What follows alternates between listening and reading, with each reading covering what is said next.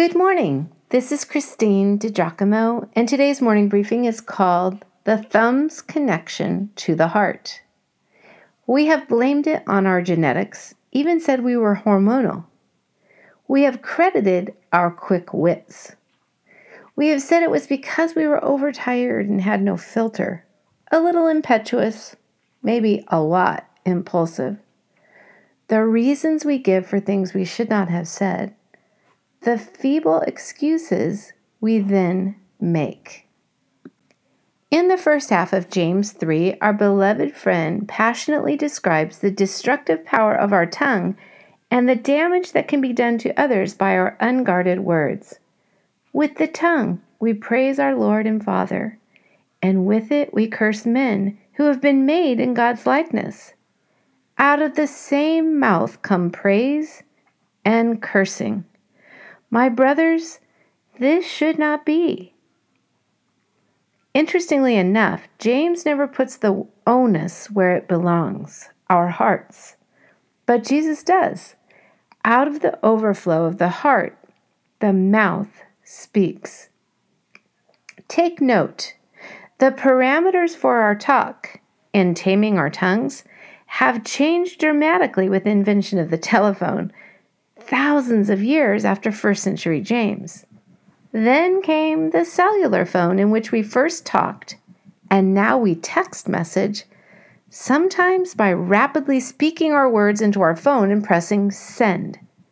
Stop for a moment and think how crazy all of that is. Text message has become a verb for crying out loud. For communication, the advent of the text message is good news, bad news. Your attention, please.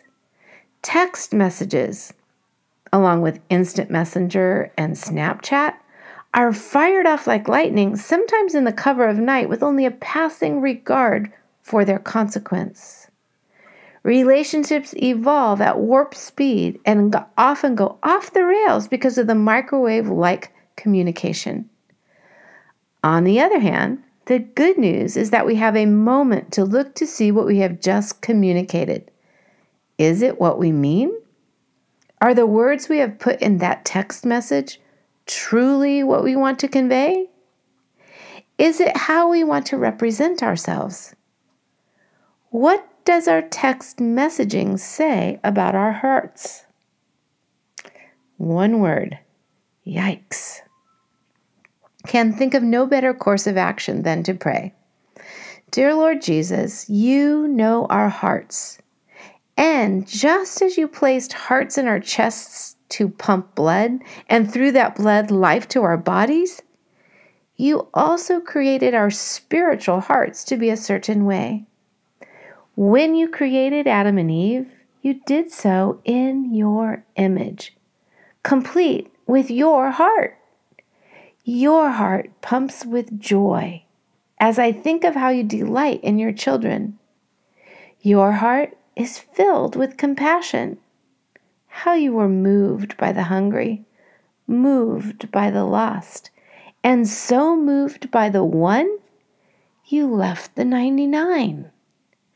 Your heart is merciful, filled with tenderness, and given over to generosity. Yes, it was an unadulterated heart that you placed within the breast of Adam and then Eve. And that is the heart that you want us to have, Lord, untarnished by the world, unaffected. Those first two hearts were open to you, ready to receive from you, humble, teachable, and communicative as you came to the Garden of Eden to talk to them and walk with them in the cool of the day. Oh, how I wish I could have been there. It reminds me that we were indeed created for you. Now, Lord, about the heart, I know the damage done to my physical heart by things like cigarette smoke, fatty foods, excess weight, and hereditary factors, but how about the heart you had in mind when you formed me in my mother's womb? How about my spiritual heart and mind? What affects that? One thing, child corruption, sin. Let me take you back to the beginning when the woman saw that the tree was good for food, and that it was a delight to the eyes, and that the tree was to be desired to make one wise. She took of its fruit and ate. And she also gave some to her husband who was with her, and he ate. Then the eyes of both were opened, and they knew that they were naked. And they sewed fig leaves together and made themselves loincloths.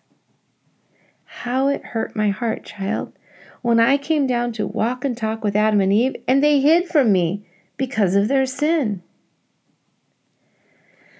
Guilty of the same, Lord. I go my own way. I sin. I think too much of myself and think of myself too much. On it goes. Please forgive me. Purify my heart, O Lord. On this matter of speech, remind me to think before I speak.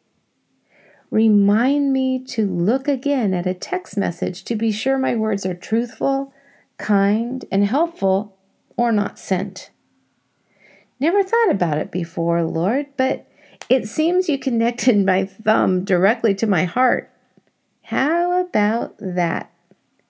Help me to be wise, Lord. Amen men.